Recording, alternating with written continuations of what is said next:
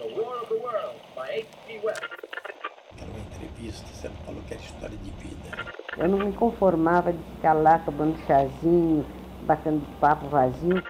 Eu sempre me revoltei contra a desigualdade de direitos entre homem e mulher. Casa das Humanidades, o podcast do CEDOC. Olá, sejam bem-vindas e bem-vindos a mais uma edição do podcast Casa das Humanidades. Eu sou Fernanda Buarque, aluna do doutorado profissional em Bens Culturais e Projetos Sociais e pesquiso acervos de televisões públicas brasileiras. Hoje temos o prazer de receber o pesquisador Frederico Ângelo, que trabalha na emissora da televisão Rede Minas, junto ao projeto Memória, de resgate do acervo televisivo da emissora. Ele é também doutorando em Comunicação Social na Universidade Federal de Minas Gerais, a UFMG. Obrigado, prazer, Fernanda. Um prazer muito grande estar com você hoje. Imagino que por você ser de Minas Gerais, a Rede Minas seja uma referência para você como telespectador há algum tempo. Você tem lembrança de assistir a emissora ainda criança? Sim, tenho uma lembrança muito afetiva com a emissora, né? Ela é uma... Sempre teve parcerias entre elas com a TV Cultura. Então, os programas Ratibum, Castelo Ratibum, programas infantis, sempre foram assim, uma presença muito marcante na minha vida. Desde pequeno, a Rede Minas faz parte dessa história. E também com outros programas que veio ajudar na adolescência, como o Alto Falante, percorrem todo o percurso da minha vida, esses programas.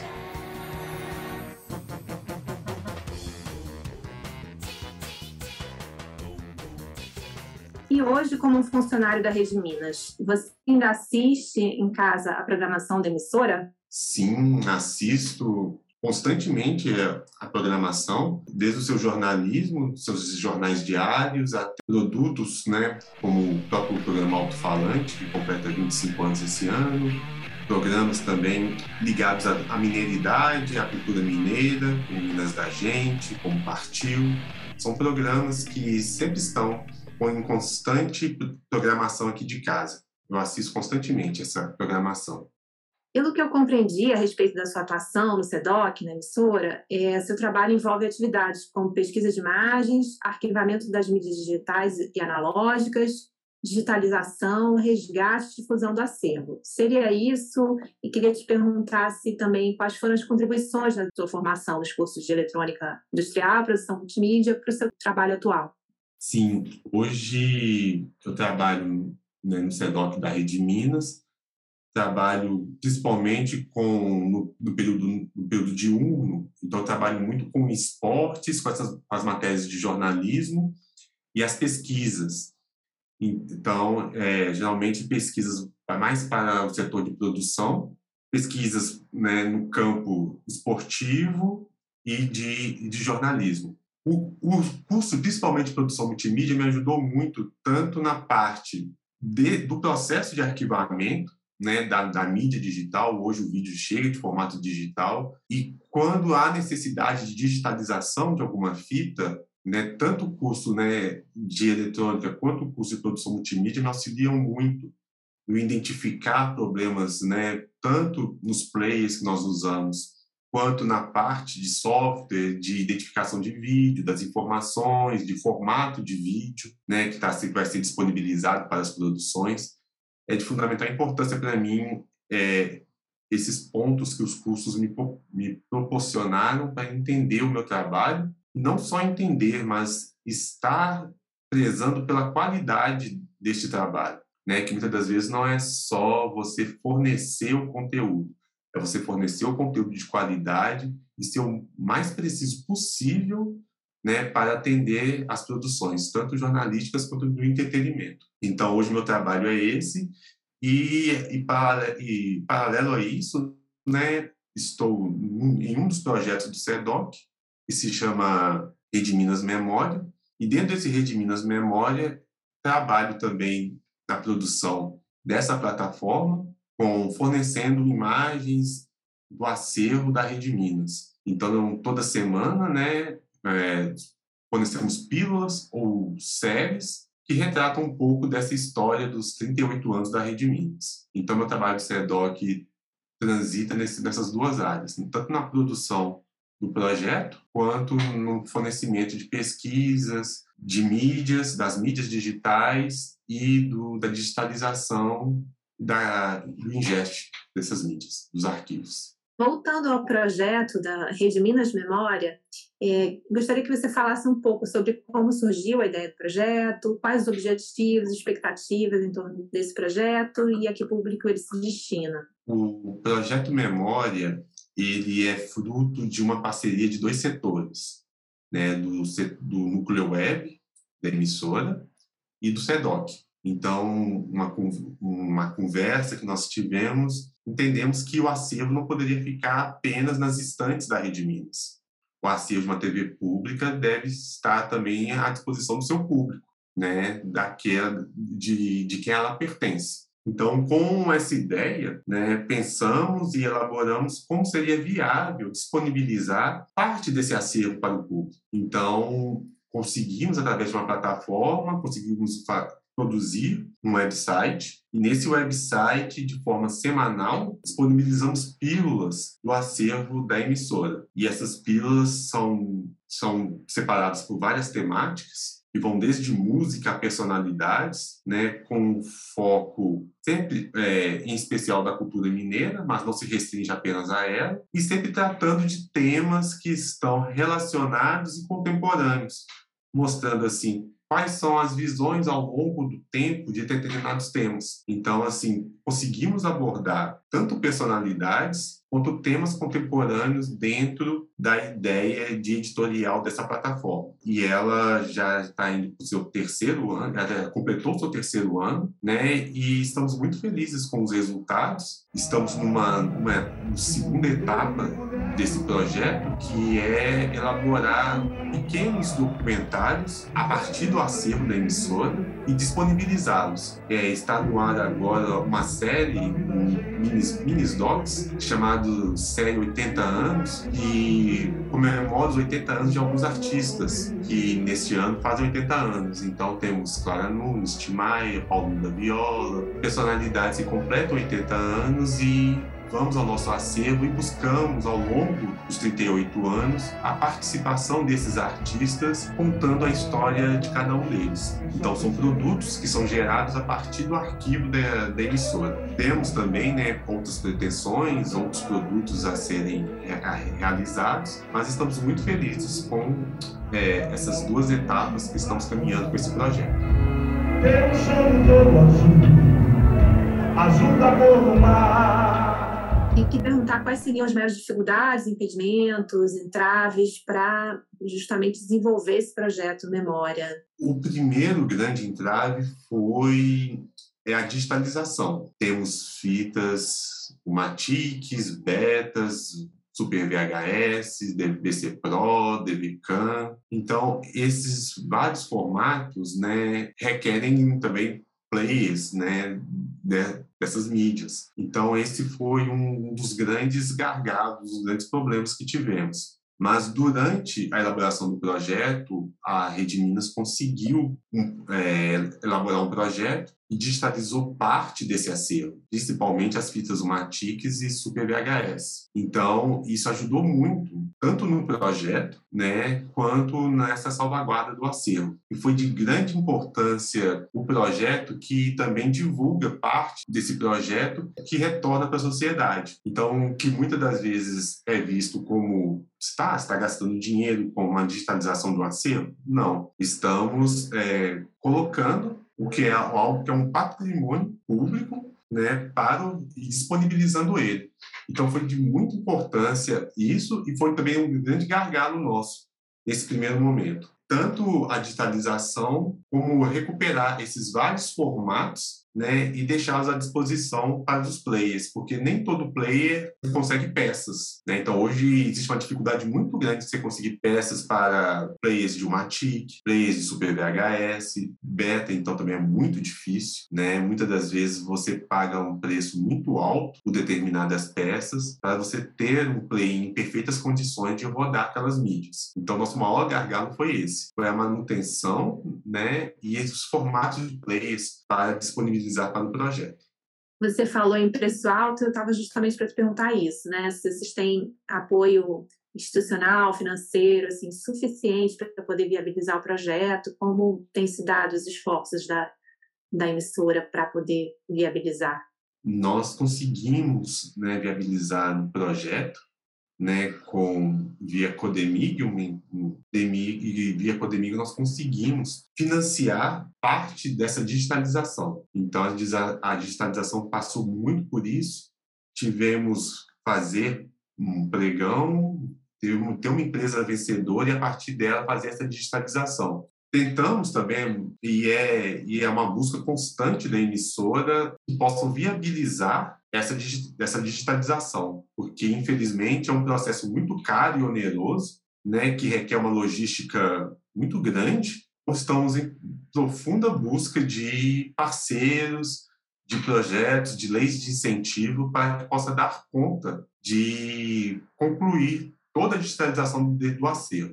Existe uma portaria que normatiza a utilização e cessão do acervo audiovisual da emissora, Rede Minas. Eu ia te perguntar se o perfil do usuário que mais acessa e procura, né, pelos registros audiovisuais de vocês, qual seria? Seria mais pesquisadores acadêmicos ou produtores audiovisuais? Qual seria, assim, esse público? Nosso público se concentra principalmente em dois grupos. O primeiro são os produtores, né, audiovisuais. Eles são o grande público, né, tanto de pesquisa quanto na solicitação do acervo. E, em segundo lugar, são os acadêmicos, né? E quando diz acadêmicos, também os professores, né, são o segundo grupo que mais solicitam informações e programas, né, para a difusão em salas de aula, em projetos, em documentários educativos. Então, são os dois grupos que mais solicitam informações sobre o acervo da Rede Minas. Desse grupo que procura o acervo da Rede Minas, qual seria a finalidade da pesquisa deles? Assim, qual o perfil da natureza dos programas que eles procuram, dos registros? Seriam mais culturais ou jornalísticos? Qual seria, assim, que você observa de mais solicitações? O foco, principalmente, são as produtoras, são para séries de streaming, tanto séries ficcionais quanto séries voltadas ao documentário, né? As produtoras,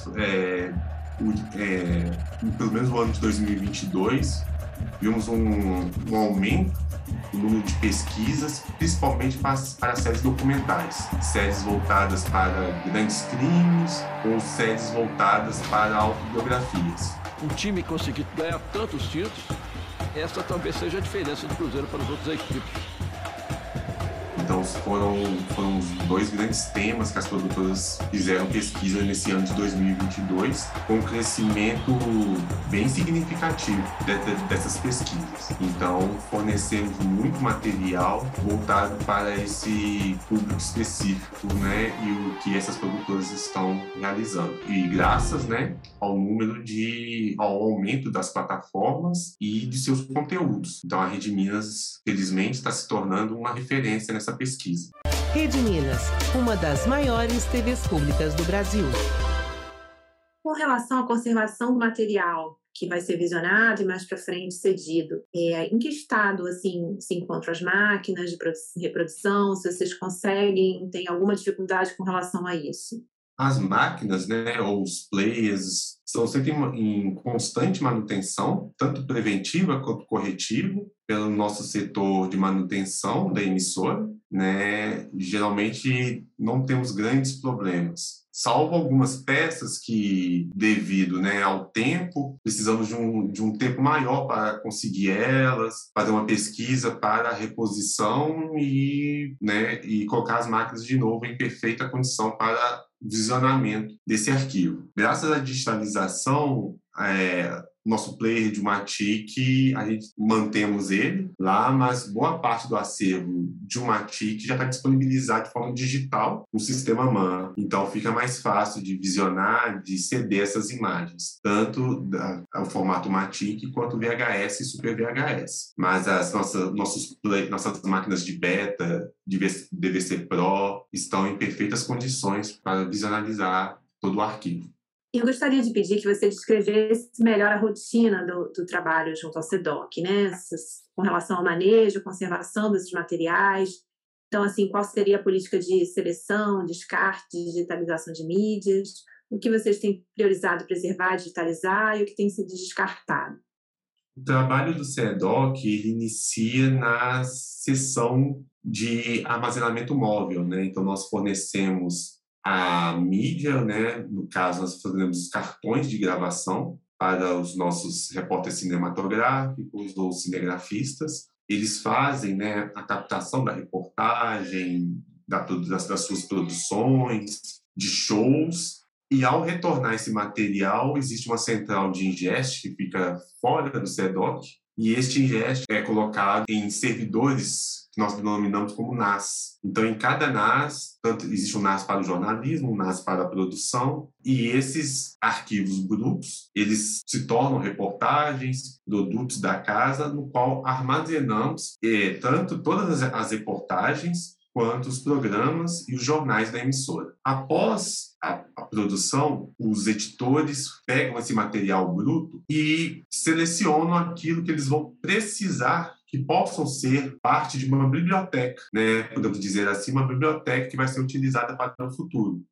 Então, imagens de aeroporto, de fachada de hospital, imagens do estádio. E essas imagens também nós arquivamos e armazenamos. Esse material bruto é armazenado e sempre quando é solicitado imagens, seja de quaisquer natureza, fornecemos esse material bruto para um complemento de alguma reportagem ou de alguma produção da casa. Após esses programas, né, teve já passado pela programação da casa, sendo exibidos, temos bibliotecários que vão fazer todo o trabalho, né, na coleta de informações e disponibilização dessas informações, desses arquivos, e através disso é colocado tudo em um banco de dados, nosso sistema MAM. Nesse sistema MAM é possível fazer toda a pesquisa, desde qual foi o repórter cinematográfico que acompanhou, ou cinegrafista, sobre todo o conteúdo disponibilizado que está naquela matéria ou naquele programa, e são feitas todo o aparato e já disponibilizado para